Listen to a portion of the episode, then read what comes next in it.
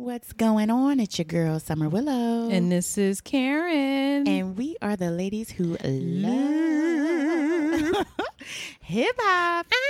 And you're listening to The Michelle Mission. With Lenny and Vince, y'all. Yes, two men, one podcast, every black film ever made. And they are rocking out. Are you listening? Are ya?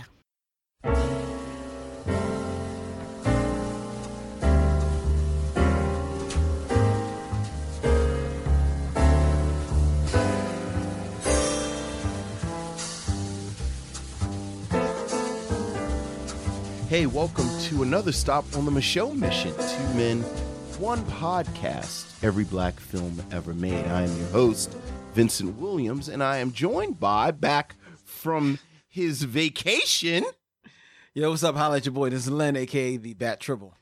and I hope you're well rested, Lynn. I am very well rested. I hope you're well rested. Yes. I hope you are healthy. I hope you are ready because Mother, May I Have Another has begun. yes, it has. Mother, May I Have Another has begun, and we are going to begin it right. We have gone big instead of going home, and we're going to talk about 2002's Adventures of Pluto Nash. Mhm. But before we get to that, yes, we, uh, as always, like to go through all of the feedback that we've gotten from each and every one of you um, that hits us up on Facebook and Instagram and Twitter at Me Show Mission, um, and also our members of our Facebook Facebook group. And one of the things that we've gotten big feedback on, and I think it um, we definitely want to spend a little time on, is the very untimely passing of director producer John Singleton. Yeah, at the age of 51 yeah, passed away uh, due to a massive stroke that he uh, actually suffered, I believe, last week. yeah, And then had been in the hospital with it. John Singleton, known primarily as the groundbreaking director of Boyz n the Hood yes, back in the 80s, also was a director of and producer on Poetic Justice, yeah, and um, went on to become one of the directors and producers of uh, the Fast and Furious Yeah, um, oh, yeah. movie franchise.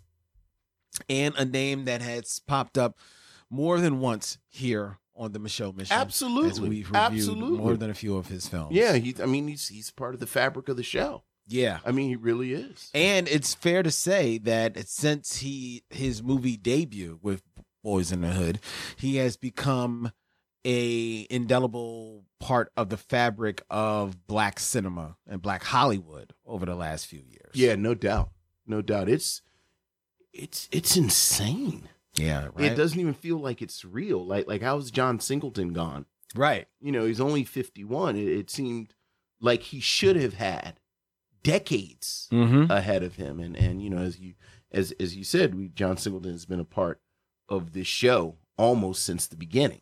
Yep. You, you know, we, we we've talked about we've talked about poetic justice.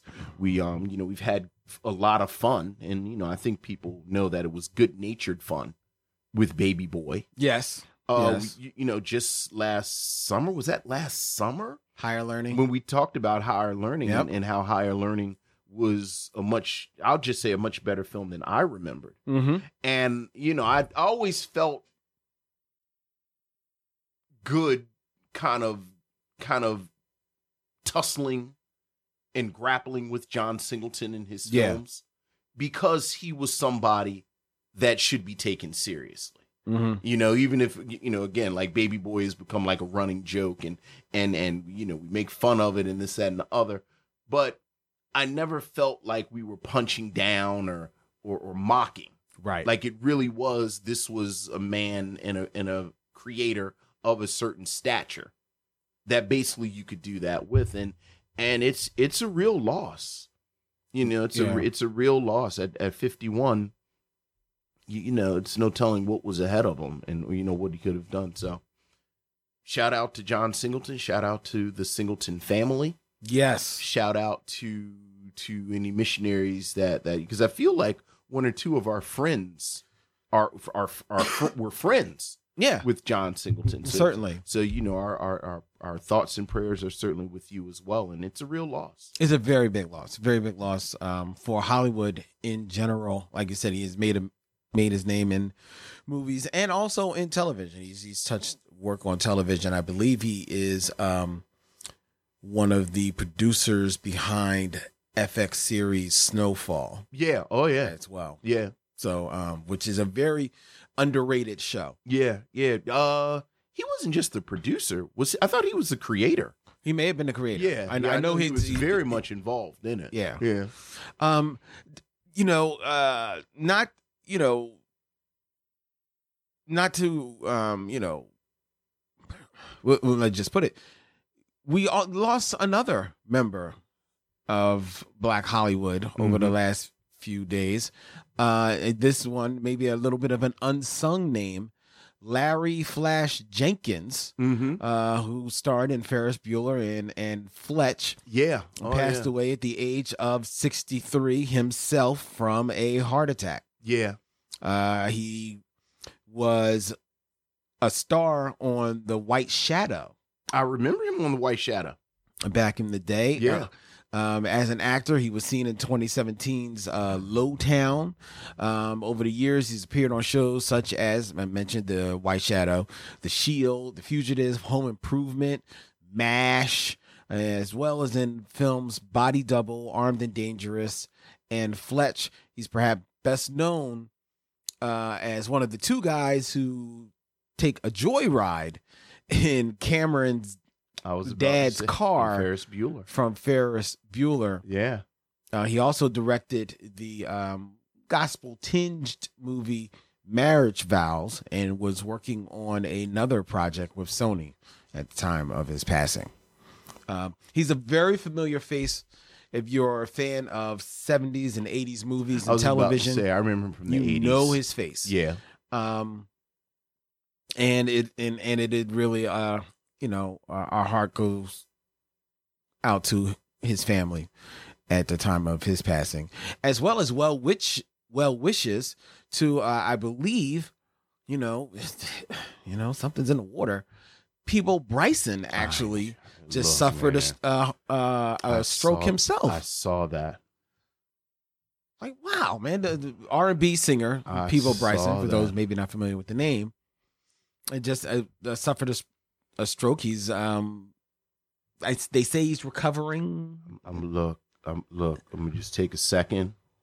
All the missionaries who aren't black men, y'all just sit for a second. Brothers, take care of yourselves.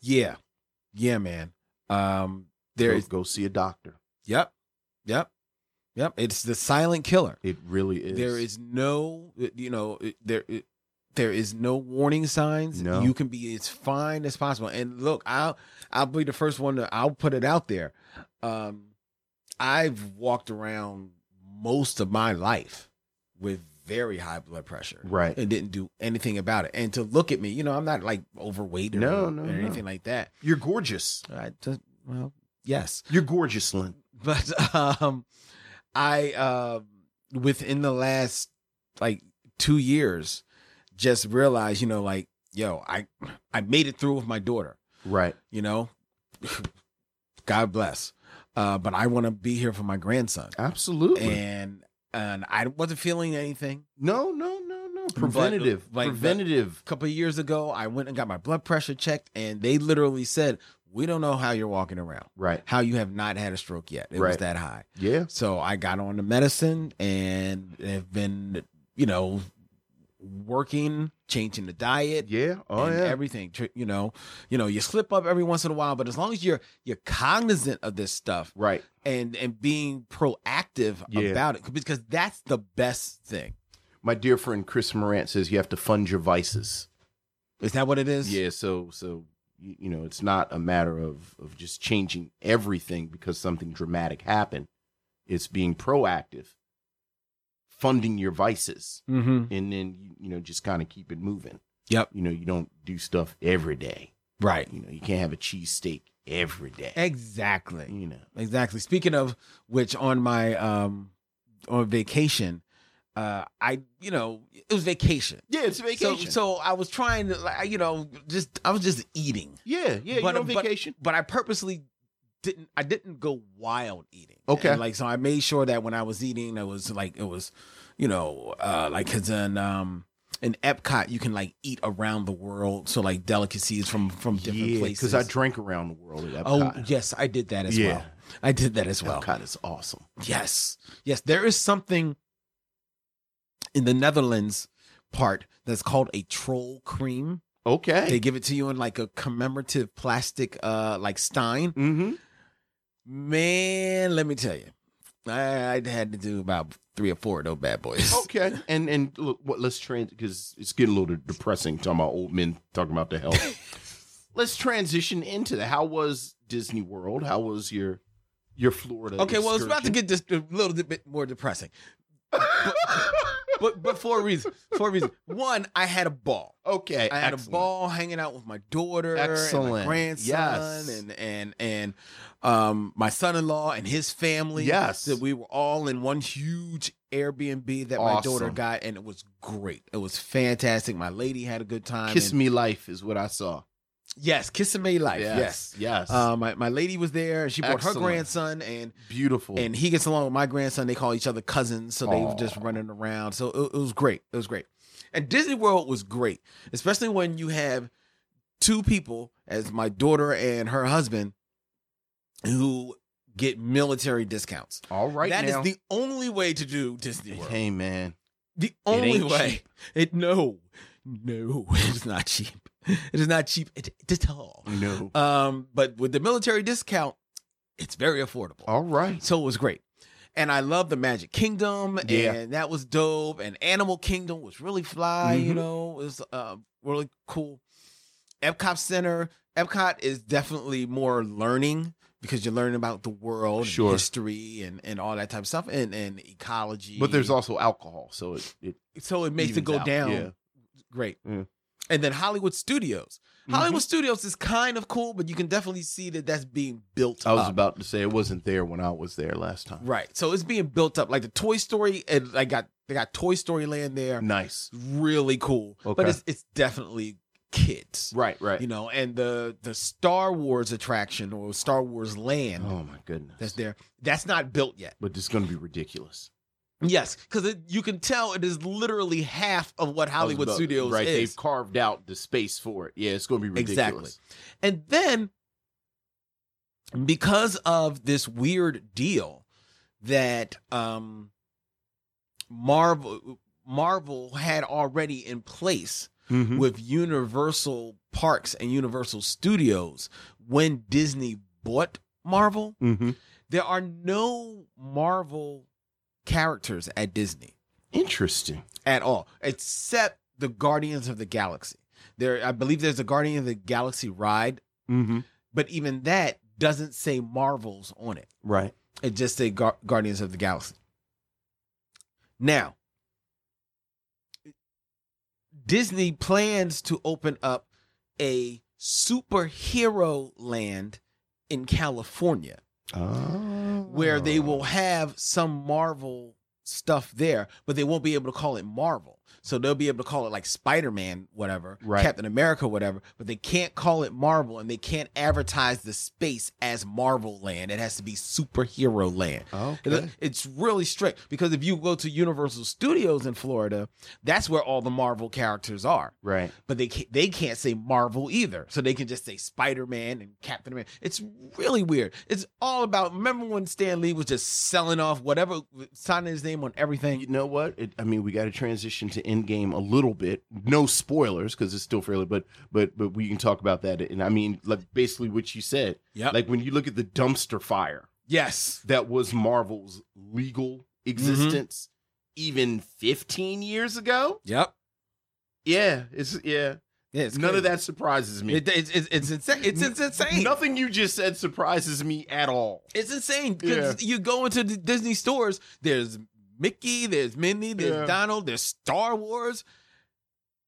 No Avengers. Right. And you're saying Stan Lee was selling it willy nilly. Like they were trying to keep the lights on.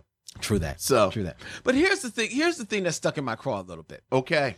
because of all of the attractions in all of the four parks, my favorite attraction Mm-hmm. was Muppet Vision 3D, Okay. which was basically basically you walking into um this 3D Muppet show. Okay. Right, it was a it was a 3D kind of like movie, and they had some kind of like inter- interactive, like kind of like puppetry going on and around. Statler and Waldorf were up in the balcony, actually there talking to you a little bit.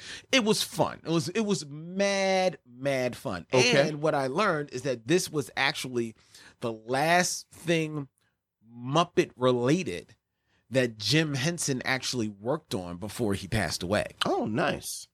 um because this was they they worked on this right around the time that they were working out the deal for Disney to buy Jim Henson Right, the right, Muppets right. well they started talking about it and, and then he passed away and then like about five years later Disney actually then bought the Muppets right Okay. so they got Muppet Vision 3D there great fantastic it's in Hollywood Studios right Okay.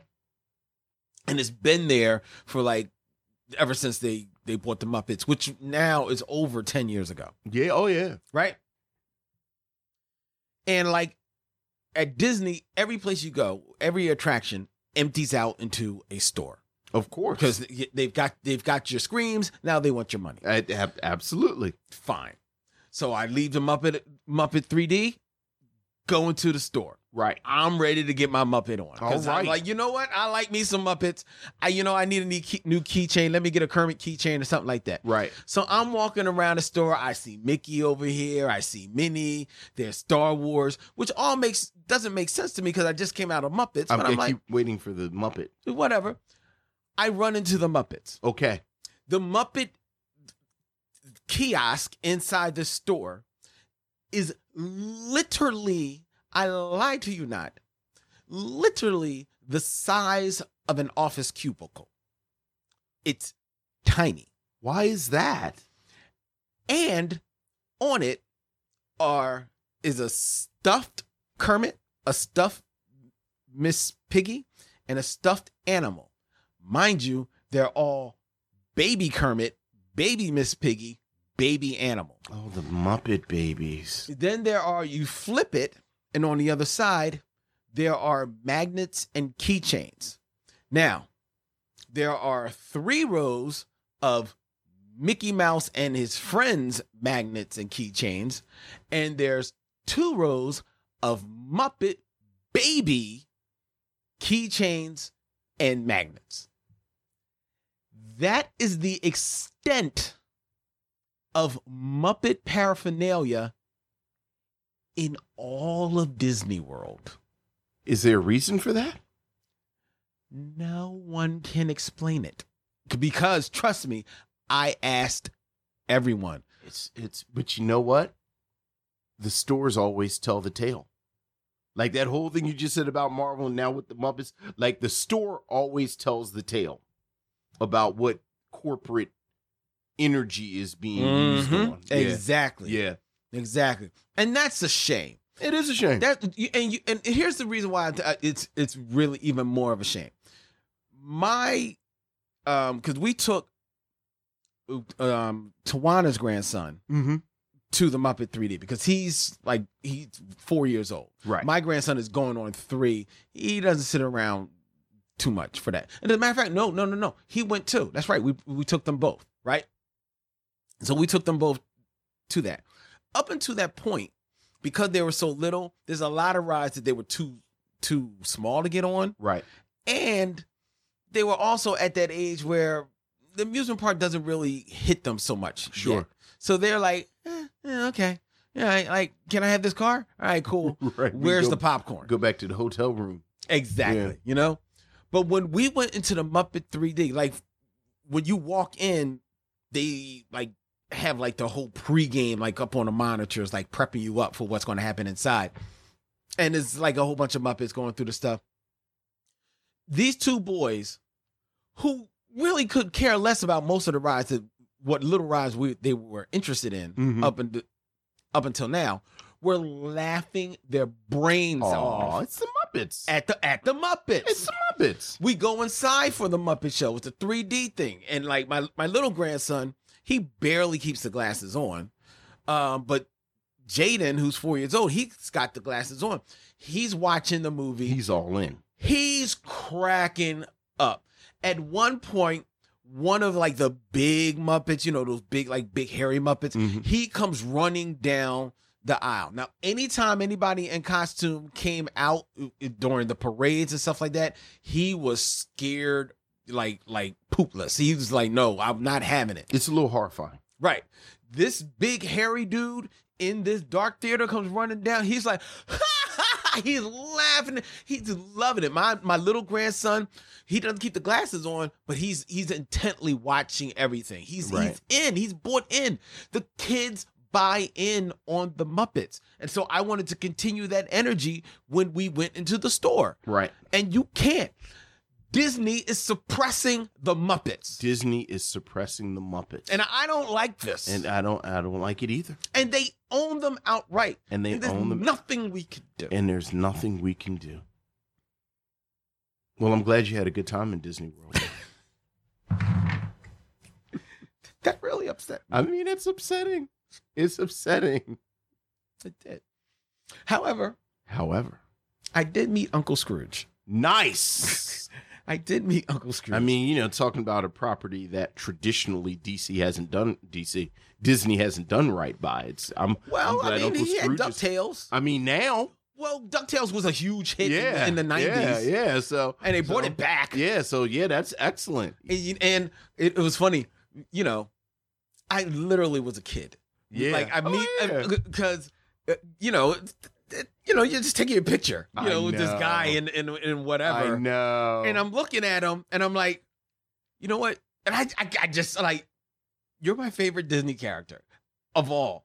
And he then looks at the person he's putting out his finger number one and he points to Donald and he's like, not him, not Mick, me. And then me and Uncle Scrooge start dancing and stuff. I was, I was like, I can't even say I was 10 years old again because I, I was, I was 20 years old again. Yeah. Because I was, I was a dumb kid, man. Hey man, Disney, look. you, we talk about Disney and they're the evil empire and they own everything. This I've said it for years. You walk down that little center street and go Yes. around the corner and see that castle Yeah. and they're piping when you wish upon a star through the speakers. I defy you Yeah. To not have your heart melt. Yeah, man. I mean, It's yeah. real talk. Yeah, It yeah. is. It is absolutely real talk, man. And to watch these ladies, these these, these um, when Tatiana from the Princess and the Frog, Oh yeah. she came. She was walking along with the parade, and there's like this this this whole like family that came. You know, everybody when they go with family, they got the matching shirts. Yeah. And you can see like these older older ladies, they all reached out for her hand, like you know, because she was you know a black princess, Black you know. Princess. Yeah. Yeah, it was, it's just a magical time. So it was a really good time. Well, I'm glad. Thank Well, welcome back to Philly. Thank you, thank you, and and, and I'm, glad to be back here in Philly. All right, all right. Well, and thank you, missionaries, for all of your fine wishes. I, I got them from all of you over the, over the time. I believe Vince that you know there's there's some other things here, but you know we don't want run too late. Sure, sure. I will say this though: transition from a princess to a queen. Mm-hmm. Last weekend for for me, just like for a lot of us, was an emotional roller coaster. Between Avengers Endgame on Friday when I saw it, Yeah. and then Game of Thrones Oh. on Sunday. Uh, see, I didn't know. I didn't. I wasn't sure if you were a Game of Thrones Oh guy. yeah. But Saturday, Okay. we caught the Aretha Franklin documentary. Oh, you saw Amazing Grace. We saw Amazing Grace. Yeah. It's phenomenal. Yeah. It it really really is. We can talk about it later because you know, like you said, we're running long. But I just wanted to get that on there. Everything that everyone says about Amazing Grace Mhm. is absolutely true. Yeah. And if it is playing near you, go see it. And you need to see it in a theater. In a theater. You need to see it in a theater with other people. Mm. It is that powerful and and that meaningful and it is it is a remarkable document of of this otherworldly talent Mm. So, just want to get that in there. Like, Amazing Grace is amazing. Yeah, and it's a documentary, so Yeah. go see it now. Yeah. while it's in theaters. You know, again, I plan on owning it. I think it'll be very, but there's there there's something about seeing it on that big screen like that. Aretha Franklin in 1971. yeah. So, Yeah. All right, cool. All right, ladies and gentlemen, um, it's May, it is May. which means that the men of the show mission are asking, "May I have another?" Yeah. Of those black films that are absolutely no good for you. Um, Alan Anthony said that I shall never forget Vince's refrain from last year. Now, are we going to have to do this again next year, like every May, because this was terrible? It looked like the answer was a resounding yes.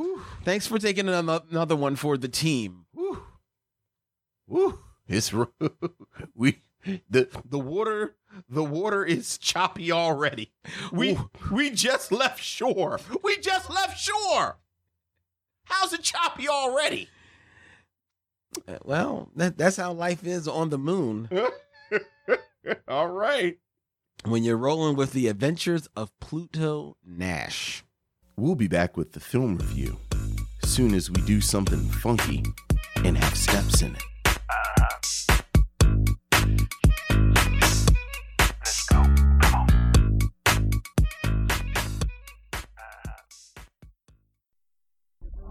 Two hundred thirty-nine thousand miles from Earth, in the blackness of space, there is a giant rock called the Moon. And in the year 2087, its future will be in the hands of one man. Eddie Murphy is Pluto Nash? Pluto? Pluto Nash? It is a pleasure to meet me. the battle between Pretty Evil Let's get it right this time. Pretty Good Oh, yeah, look at that. Look at me. begins. Well, uh, we were thinking a little more uh, bubblage. Hey! Oh, yeah. Eddie Murphy A pleasure to meet you, Pluto. You married twins, huh? No, they're not twins. I, I met the perfect woman and then I had a clone. Which one's which? Who cares? The Adventures of Pluto Nash. Whoa! Whoa! Why don't you take these Hillarys? We appreciate you helping us out. The Adventures of Pluto Nash is a 2002 American science fiction action comedy directed by Ron Underwood and starring Eddie Murphy, Randy Quaid, Rosario Dawson, Joe uh, Pa- Pataglione, Jay Jay Mauer, Jay Mau- Maurer, Louise Guzman, James Redburn, Peter Boyle, Pam Grier, and John Cleese. The film was released on, in the United States on April 16th, 2002. A major critical and financial failure. The Adventures of Pluto Nash received overwhelmingly negative reviews and is notable for being one of the biggest box office bombs in the history of cinema. And for the record, it bombed so big that before we started recording, Lynn and I were looking at things, and I thought I, I couldn't believe the number that I saw. I thought maybe I had added some extra zeros. But we'll talk about all of that, as well as many other things yeah. as we begin Mother May I with The Adventures of Pluto Nash, brought to us by Lynn Webb. Lynn, what say you of The Adventures of Pluto Nash? Well, what I will start with, I will say what this movie isn't Okay, first. okay.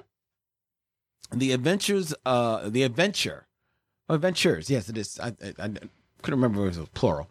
The adventures of Pluto Nash. For $100 million, I hope he had more than one adventure. Well, it is neither an adventure nor a comedy. Uh, this movie is um, neither. It's not inventive. Mm. It's not original. Mm. It's not well directed. It's not well written. Mm. It's not well acted. Mm. It's it's not good. Mm. But I will tell you what the Adventures of Pluto Nash is. Ah. The Adventures of Pluto Nash is a missed opportunity. Interesting. Because as I watched this thing develop in front of me in this first of all, first of all, this movie looks like it was filmed not only was it does it look like it was filmed on a sound stage, Mhm. which I believe for the most part it was. I'm assuming they didn't film it on the moon. Okay. but it looks like it was filmed on a sound stage of days gone by. Right, right, right. It looks like it was filmed back on a soundstage from the 60s, maybe even the 50s. Right. You know, which actually um if you look at some of the set design, mm-hmm. some of the clothing that is worn, Right. some of the, the design of the ships, which mock automobiles of the 50s and 60s. It it kind of puts you in the mindset that maybe that's what the, an aesthetic that they were going for. Right, right, right. I think Right. that was deliberate. Right. So, with that in mind, the opportunity that was lost there was then to lean in Mm. with that aesthetic and go forborn with that, Mm-hmm. whether it be to mockingly make a 50s sci-fi uh TV show that had all you know the, the like crazy like you know bubble helmets and all that type of stuff Right. you know you either you lean into that or you lean into the movie serials of those days Right. like your flash gordon and your buck rogers you know um and just make this a, a true truly rousing adventures of pluto nash so if you the the aesthetic is there and i think that eddie murphy at least in interviews over the years has shown an appreciation for science fiction certainly we know he was a, a huge fan of star trek Absolutely. um, so he's shown an affinity for that type of stuff. It actually boggled my mind that this is actually the first science fiction movie that he's done. I had, because you can't really count the Golden Child because that was more fantasy. Interesting. but this is like really his first science fiction movie, and you would have you, you would have felt that with him having that in his heart, he would have gone there sooner, as opposed to this Right. but he's doing this and if the script and the direction maybe leans into what that aesthetic is trying to set up maybe then eddie murphy wakes up Right. and has some fun right. in this movie instead of basically sleepwalking and leaning on just the old Eddie Murphy isms, you know, and and and even them bar- Barely. barely taking them out of the pocket. Mhm. You know, something he just fa- found in his pocket. Like, oh yeah, I can put this laugh on. you know, um, and and and then you might actually have something because the cast Oh my god. is there. The cast is there. They're not doing anything. They're I mean, nobody gets off. Nobody is good. but you paid him to be movie. there. But you paid them to be like you paid Peter Boyle to be there. You paid for John Cleese to um, a, a, a literal Monty Python to be right. the voice of your cab. Right. you know so and and you're just gonna waste you're gonna waste him um So you've got them there, but you have to imagine that they're going to take their lead from the director, Ron Underwood, and your lead actor, Eddie Murphy. Right. And neither of them are doing anything. No. They're not doing nothing. No. You know, Jay Mohr and Miguel Nunez, I got a funny feeling that those two are well, I know Jay Mohr is a good friend of Eddie Murphy because they kind of came up in in um the comedy clubs together. Sure. So and I would imagine Miguel Nunez is probably the same thing. Miguel Nunez in and out of this movie.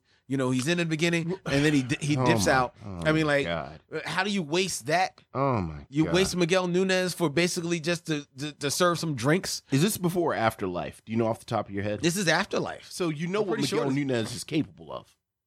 Exactly. Oh my um this it- it just really this so those two are just doing a solid for Eddie. Right, Th- That's right. what I got to figure. Okay. They're doing uh, Eddie a solid. Randy Quaid, Randy Quaid, if I remember correctly, this if this is not after, this is around the time that you know the Randy Quaid is story is crazy stories Right, are hitting the news. Right. And um, if there's any, I don't want to speak ill of his personal life because I don't know about all of that type of stuff. You know, it's all conjecture.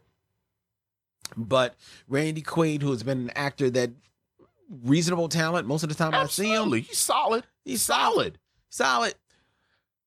But based on what he's doing here, eh, maybe there's some truth to it because I don't know what the hell he's doing. Um, you know, uh, uh, um, Alec Baldwin picks up a quick check. Um, What the hell, man? I'm telling you, I'm telling you, man. I'm telling you. I mean, he, he he picks up a check and rolls out. Then you've got uh you've got uh Joe Pantin uh Pantoliano um basically sleepwalking in this movie. Burt Young on his last leg, so he's just he's he's paying off some medical bills. Um, it this movie is just real. It, it they made it actually in 2000. It That sat on the shelf. Makes so much. Okay, go ahead. Go It ahead. sat on the That- shelf for two okay. years. The last piece just clicked. Go ahead. Right. Go ahead. I got it. and if I you- got it. and if you I got it. And if you didn't know that, ladies and gentlemen, just listen to the dated music in this in this. It's supposed to take place. It, I believe it's supposed to take place in the year 2080. I'm about to say 28. Well, 2087. Okay, right. Remember, but it opens in it opens 2080. 2080. And then fast forwards seven years because, I, I mean, that's a great way to tell a story. Yes. Uh, and yet we're led to believe that by 2087, New, uh, New Jack Swing is still in full effect because that's all the music that we're hearing in this movie. You know what it made me think of? What? Because by, by the time they were playing the music, I almost zoned out was thinking about other stuff. Remember Andromeda from Oh, Buck yes. Rogers? Yes. Yes.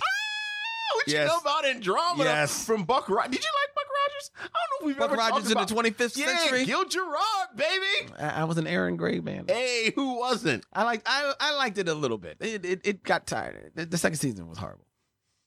All right, that's true. But it, but yes. But that first season was first season nice. it was, you know, Gil Gerard, you know. All right, I guess we can't talk about Buck Rogers. then. Yeah, yeah. All right, go ahead. I wish we could. go ahead. Because But Andromeda did the space disco. Yes, it did. Yes. Yes.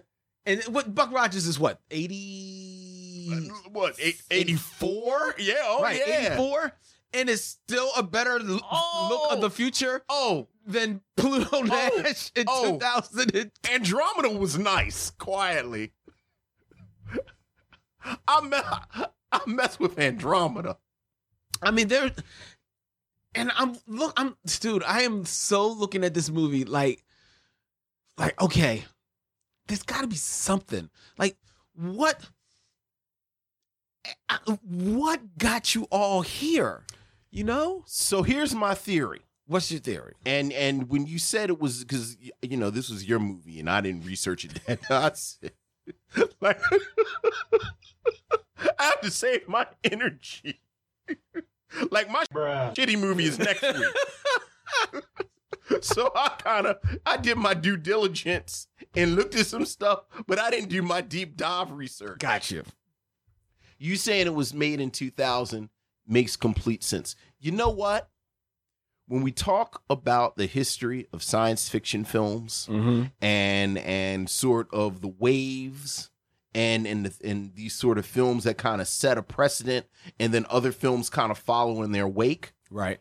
we spent a lot of time over the past 10 years talking about the matrix Yes. in films that followed the matrix with the aesthetic and the bullet time and every and the leather and Mhm. all of that i submit that there is another quiet vein of films another film that that that that birthed another wave that we don't talk about as much because no one got it right okay. Men in Black birthed a whole slew of these sort of light, airy Sci-fi comedy. sci-fi comedies where they tried to capture that feel. okay.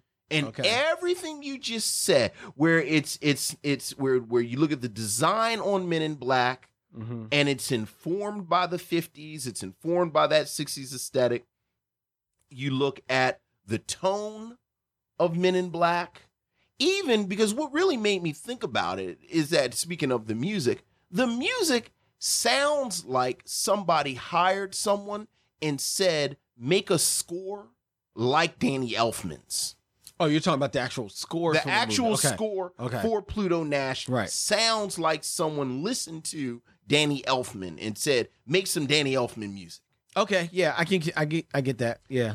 and it fails. First of all, nothing has been as clever and smart as Men in Black since Men in Black that has tried to do that, including the sequels Mm-hmm. to Men in Black. This script is terrible. Yeah. this script is absolutely embarrassing because it, I don't think there was any effort put into it whatsoever. Like the whole shtick is that it's in the future and it's in space. Yeah. And every attempt at a joke orbits around that. Yep. Like you said, the cast, I was actually distracted by how good the cast was. Like, I could not believe how good this cast was. By by by who they were, who not they, how good no, they no, no, are. not how well they performed, who they actually were, Mhm. and they just kept wheeling them out. yeah. Like I, I was waiting for like Al Pacino to show up. Like they just kept wheeling out. Like how do you have?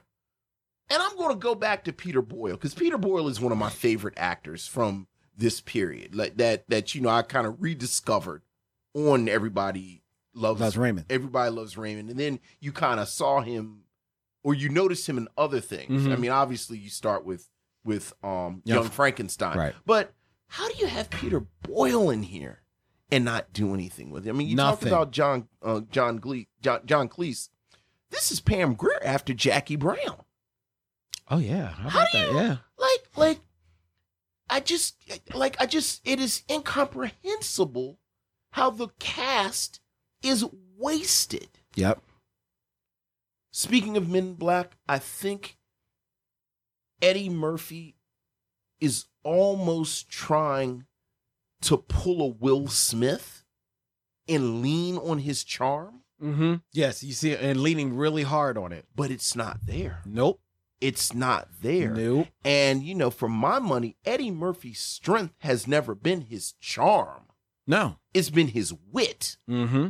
And like you said, he is he is sleepwalking through this entire thing. Yep. There's, you know, the the plot twist that they telegraphed in the first half hour, Mm-hmm. where you know the big bad. That I immediately knew what what that was, thanks Mm-hmm. to you actually. hey y'all, I'm going to spoil Pluto Nash.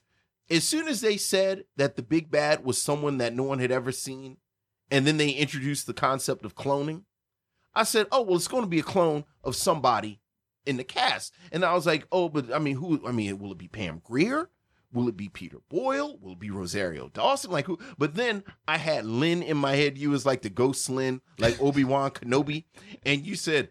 Eddie Murphy is too arrogant to have anyone else play this role but himself. And I said, You're right, Obi Wan Lynn. It will be Eddie Murphy. and it it is it's it's it it it's it's so much of a train wreck that by the end I was just fascinated by how many bad decisions could be made one after another. I know, I know. It, it's it's, and the thing is with him sleepwalking like he does, he spends most of his the movie with Rosario Dawson and Randy Quaid. Randy Right. Quaid is in another movie. I don't know what he's doing. Yeah. Well, Rosario- they don't know what to do with them. They don't know what to do with him.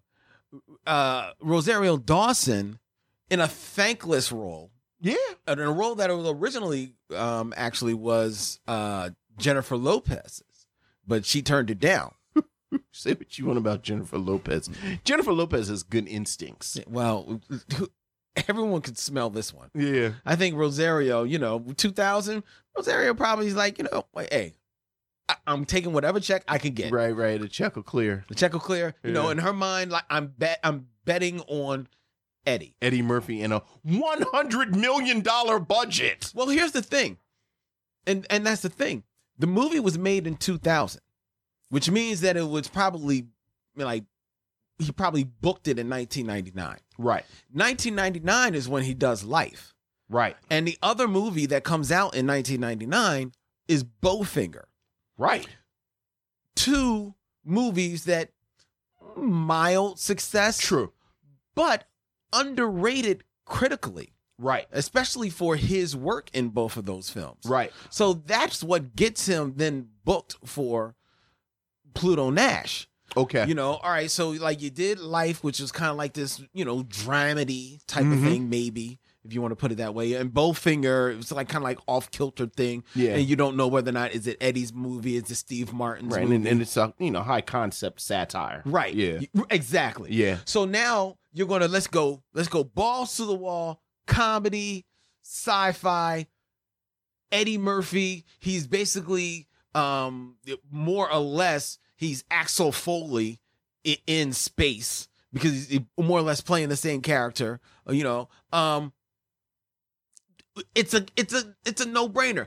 It can't lose. Yeah. I think he's just cashing a check because Eddie Murphy, who's fully aware of this, God bless Ron Underwood, but he's not No, a great director. not at all. And you can't tell me Eddie Murphy couldn't have gotten a better director. Y- yeah, You can't tell me Eddie Murphy couldn't have demanded some rewrites to this script. Eddie Murphy cashed a check. Yeah, you're right. You're right. You're absolutely right. And this is actually um because I did a, a little bit of research. Um, this film, which you can tell, actually was given birth to the script in the 80s.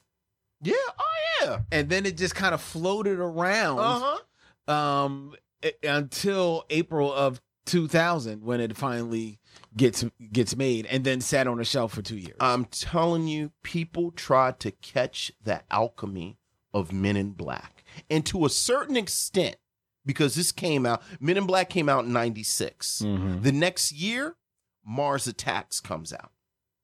Okay. And Oh. I don't think Mars Attacks is as successful as Men in Black. not at all. in capturing No. that kind of 50s. Right. But, but I think Mars Attacks is a solid film. It's a solid film, but it's not as yeah. And I think people tried to, to you know, catch that lightning in a bottle. Mm-hmm. But you need a skilled screenwriter. You need a script Yeah. and you need a director. Yep. To make that work. Yep. And this has neither. Nothing. Nothing. And it and it, and I, it's like I say, it is a shame because I think just from the name Sure. and from like I again the set design the set design is nothing to brag about but if you lean in on that there was there's something there Look, there really is and i and and the whole time i'm watching i'm like wow this is really a shame because even when you look at rosario dawson she's even kind of made up a little 50ish the hair, you know, with the hairdo yeah, and, the, mhm. and- and so Absolutely. she's in the, in the bright red lipstick. She's she's got that going on. She she she at least knows what what movie she's in. She's again, she she's definitely cashing a check. This is not the best of Rosario No. Dawson. I'm sure this is no longer on her resume. No. But you know, she knows what movie she's in. At least to look at her. Everybody, it's Look, my just a- a favorite mess. my favorite random skit from Saturday Night Live of the past 20 years is Spaceman Jones. Hmm. Where the whole the whole joke of Spaceman Jones is Tracy Morgan plays a 50s type sci-fi adventurer. Oh, okay. and then he, it, it opens up and it's this big long song about spaceman jones and he's in space and it's the rocket ships with the fins and it's always some space women with beehive hairdos and then the joke is tracy morgan talks like a dude from brooklyn oh, Okay. yo what's good you trying to do something but there's more energy Mm-hmm. and more of of that sort of of of subversive understanding of what all is going on right under the surface Right. with that 50s stuff Right. in those stupid spaceman jones skits Mm-hmm. than in this whole movie and and I, I i it it is like like like you said it's it's it's a waste because you have this cast Yep. and apparently somebody wrote a check for 100 million dollars Yes. Let, let, let's let's let's like hit that really on the head, ladies and gentlemen. how did this have a budget of 100 million dollars And, and and mind you, it had a it was the budget was estimated at hundred million dollars with a marketing cost of twenty million dollars. is that additional that's not under the 100 No. are you serious That's additional. That's additional. The movie would go on to make oh, domestically oh, four point four million. That's right. That's right. So and this is the number. This is the number. I said, "Oh hell, maybe I need glasses. I know I can't be reading this right." How much money did it lose, Lynn? How much money did it lose? Overseas, it made an additional two point seven million dollars. Okay. So its total worldwide gross was seven seven point one million dollars. Which means it lost how much? How much money? minus 120? It, it lost like 113 million dollars. Well, mind you, I'd have actually murdered somebody. like I'd have actually come to the office and I would have murdered somebody. You probably shouldn't go in the meeting room. Vince is murdering junior executives. Mind you, on DVD release,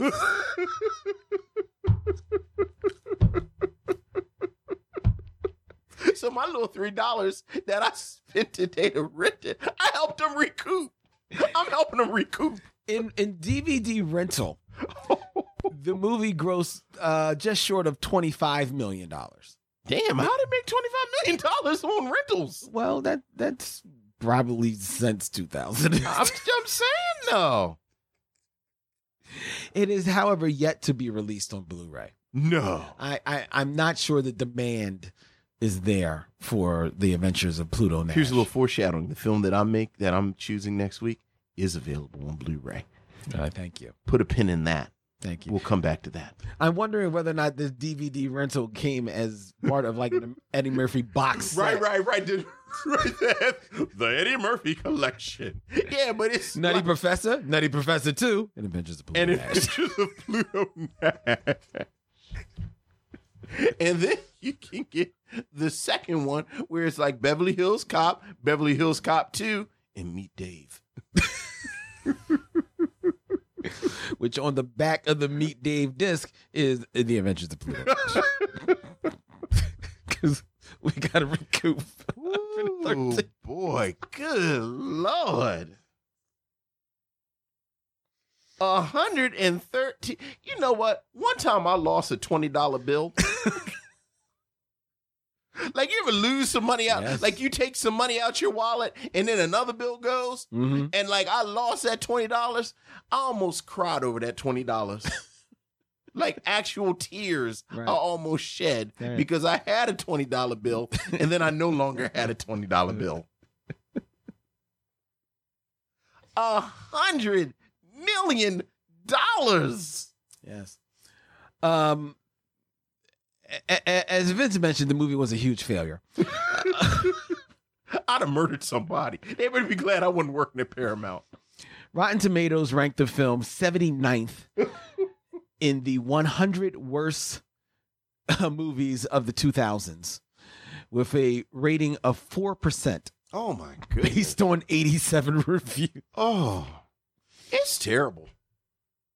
It was nominated for five Golden Raspberry Awards in Okay. 2003, including Worst Picture, Worst Actor, Worst Director, Oh. Worst Screenplay, It, it's a terrible screenplay. and Worst Couple, Eddie Murphy and his clone. Oh. he turned the wheel around and little Ghostland, like he turned the chair around and it was Eddie Murphy's clone. It was a big reveal, and Ghostland behind my shoulder just nodded his head knowingly and gave me a thumbs up sign, and then I gave you a thumbs up sign too. But going out like the loser that it is, Pluto Nash did not win any of those Golden Raspberries. Oh, you happen to know what beat it for screenplay? I mean, if you don't know, it's fine. I don't. I, I thought don't maybe know. you had it up because I'm wondering what was a worse screenplay than Pluto Nash that year? I year? do not know. However, um, at the 25th Golden Raspberry Awards in 2005, Okay. it was nominated for the worst comedy of their 25 years, Okay. where it lost out to Gigli.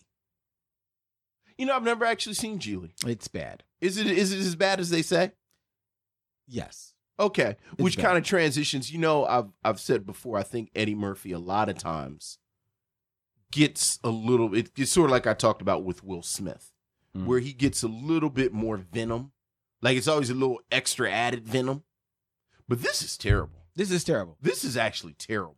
But you know what? Actually, when I think about it, this th- that may be a little bit of karma on Eddie Murphy's side that he lost out to Gigli. Okay. Because Gigli came out in 2003. Okay. So it's not hard to imagine that, you know, and that starred Ben Affleck and Jennifer Lopez at the height of their their their romance at Right. the time. Oh, so I it's not hard to Jennifer Lopez imagine that Jennifer instincts. Lopez dropped out of Pluto Nash. to make to make To make Gigli. Uh, So- there you go. So there you go. So that's one that's one for our team. There's one for our team. There you go. Go ahead, Eddie.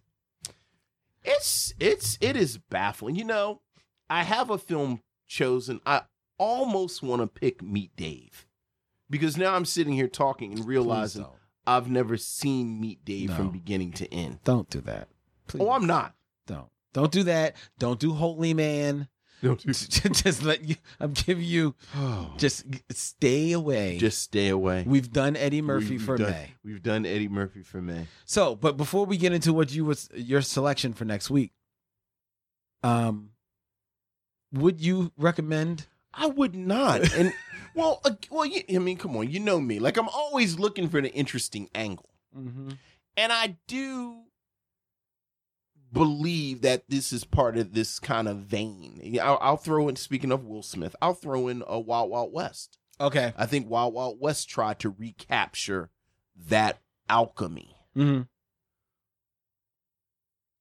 Go go watch Men in Black. I mean, I, I know we, you know, spoiler, we got Men in Black on the docket, but Yeah. but uh, like it really made me want to go and watch Men in Black.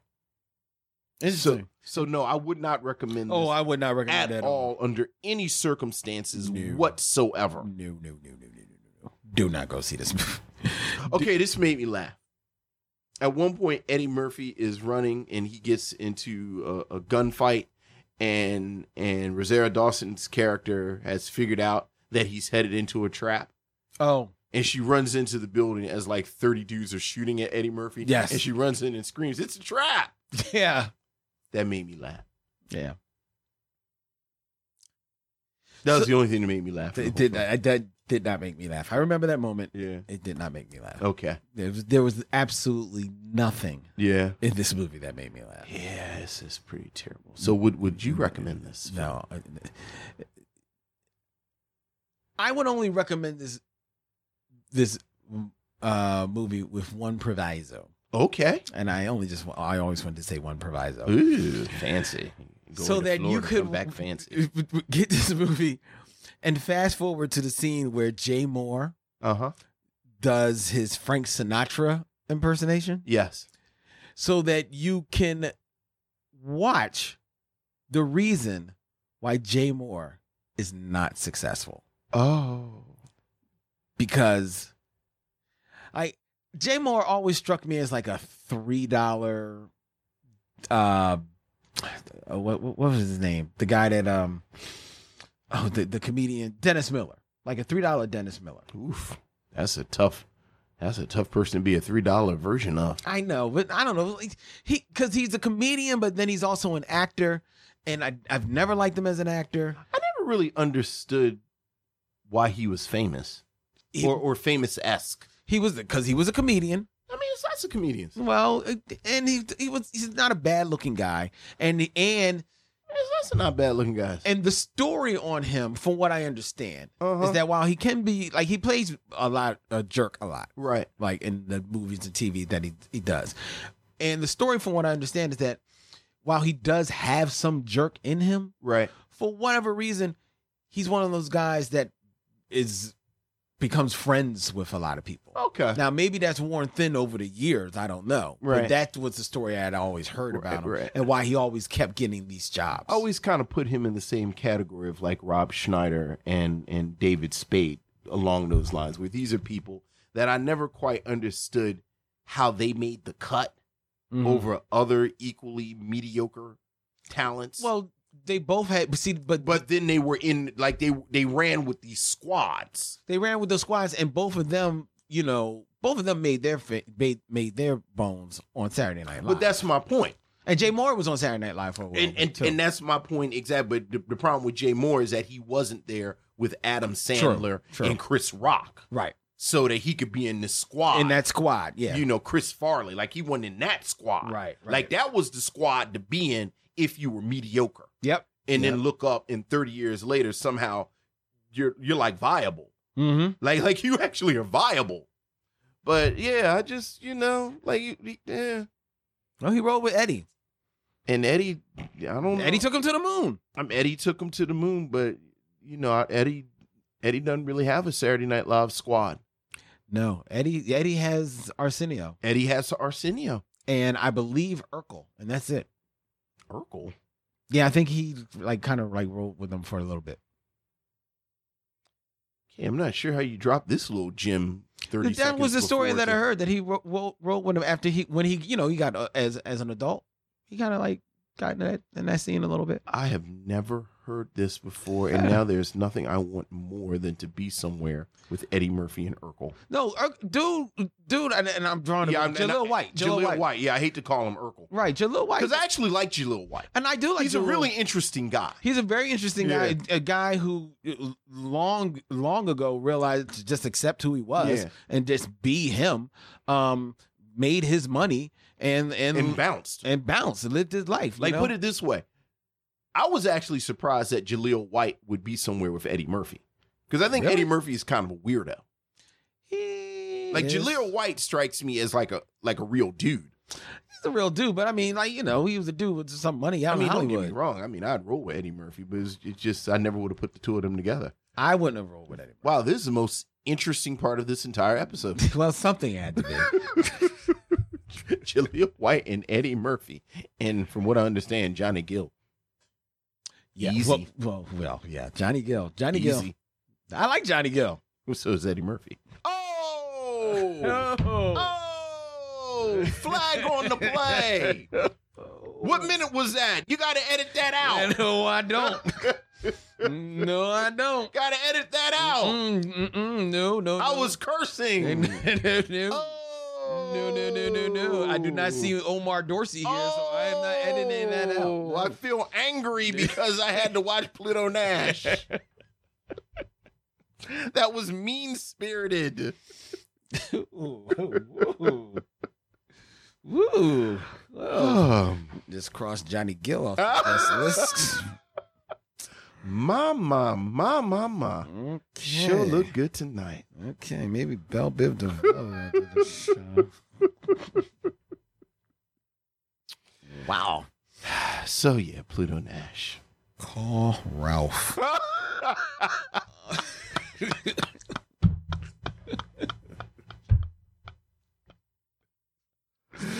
All right. All right. So, well, ladies and gentlemen, hey, take our word for it.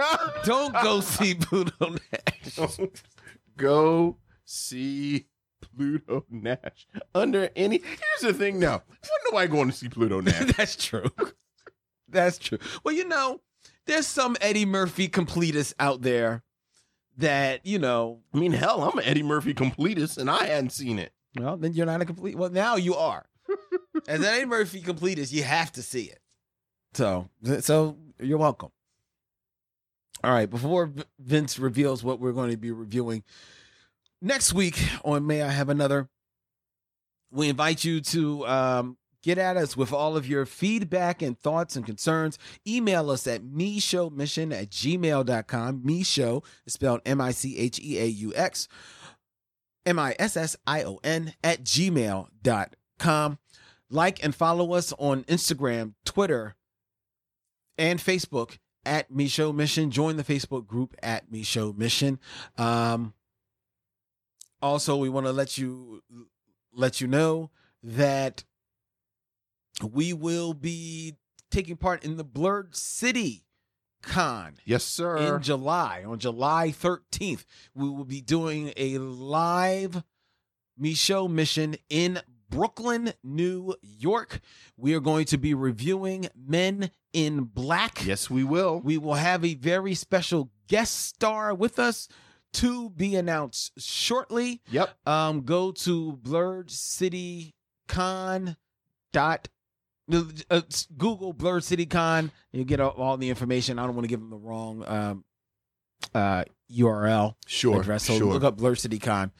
Uh, check that out. And uh, this show is will be available in an edited form on WPPM Philly Cam 106.5 FM here in the city of brotherly love every Saturday at 1 p.m. And on Mondays, you can wake up, spend your mornings with Micheaux. Mondays at 9 a.m. on 91.7 FM WKDU, the voice of Drexel University. The Micheaux Mission is also a proud member of the Podglomerate Podcast Network, Podglomerate, curated podcast just for your enjoyment, ladies and gentlemen. Cool podcast like the Micheaux Mission and like the Feast. Check it out. That's a that's a beast of a podcast.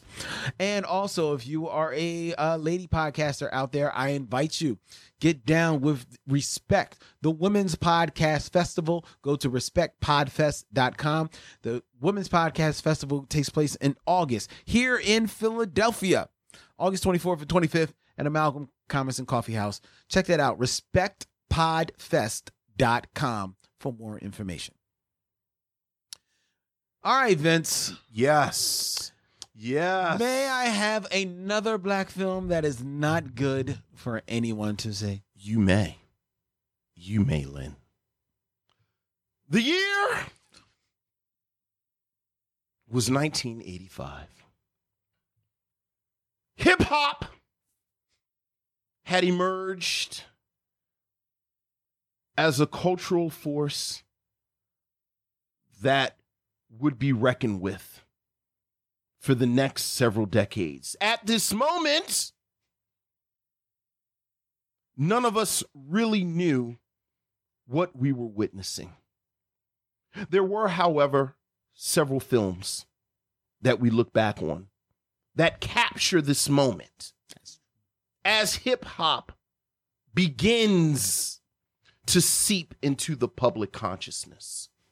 oh boy i know what we're watching There's, of course, the classic documentary, Wild Style, featuring epic performances by groups such as Cold Crush Crew. mm-hmm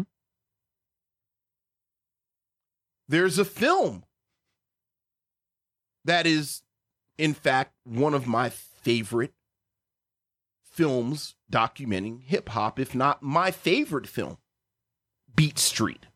yes which also captures performances by such hip hop legends as the Rocksteady crew, Melle Mel, as well as addressing issues of cultural appropriation that we still grapple with to this day.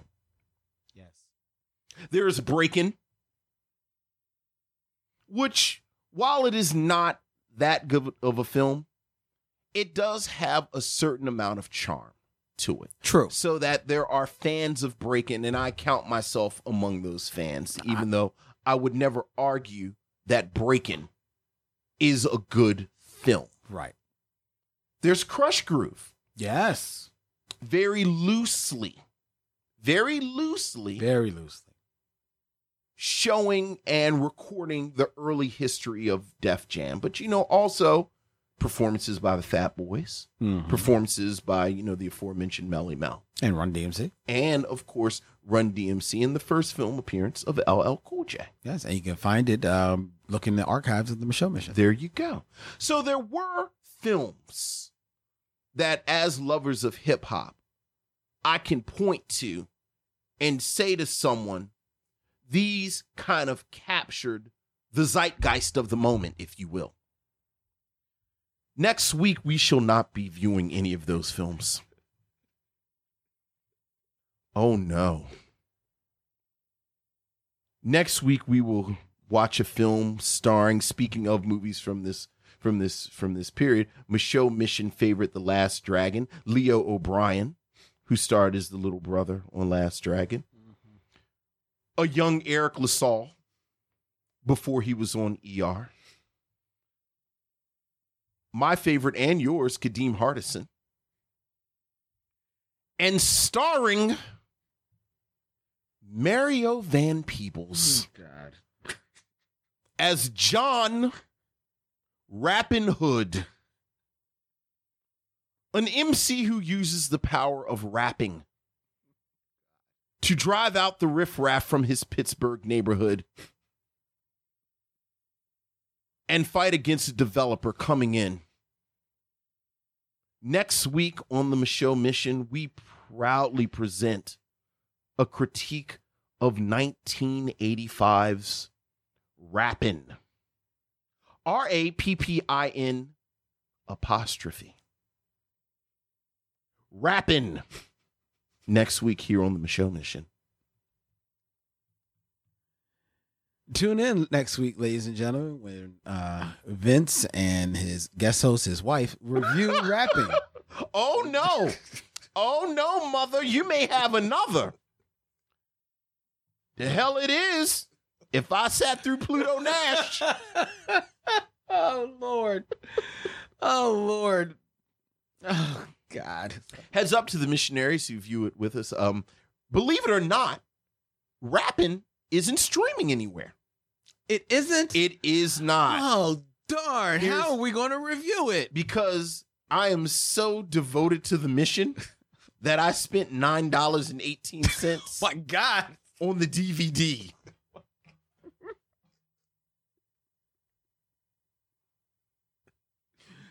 You couldn't find a video store going out of business you could have gotten thrown in with a copy of Adventures of Pluto Nash. I could have spent fourteen dollars and gotten a Blu-ray. This is on blue Blu-ray. There's a Blu-ray of rapping. You can see rapping in beautiful, pristine 4K. What bonus features are there on rapping? You know what? And this is God's honest truth. I didn't look because I knew it was going to be something on there, and I was going to say, "Oh yeah, well I got to get the Blu-ray." like I, like I was afraid to look, and it was going to say, afraid to be it, enticed. it was going to be say like Kadeem Hardison screen test, and I was going to say, "Yeah, I'm gonna have to, I got it. I I'm gonna have to get." That's worth five dollars. I'm gonna have to get that. Mario Van Peebles shares his recipe for spinach dip.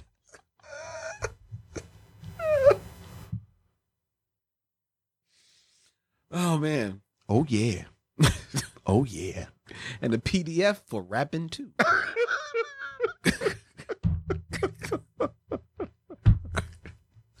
So yeah, rapping. R A P P I N apostrophe because you know you blacks drop your G's. You know, I I- think I, think linguistically the term for the Negro tongue is lazy. the blacks have lazy tongues, so they tend to drop their G's. I actually, if I remember correctly, paid to go see rapping in the movies Oh, I know I did. And left. Pretty sure to go play basketball. I mean, uh, you that was probably a better use of your time. it most certainly was. Yeah. Yes. Um, and I've never seen the I've never seen the full movie. Well, you will see it this time. Okay. All right. Spoiler: Mario Van Peebles is going to save the day with the power of rap. Because when I think of MCs, There's none that comes to mind more, quickly. the 1985 Mario Van Peebles.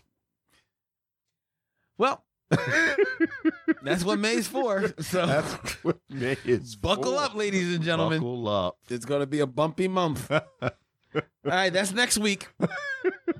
Until then, he's Vince. I'm Len, and in parting, we say. We'll see you when it's time to meet again.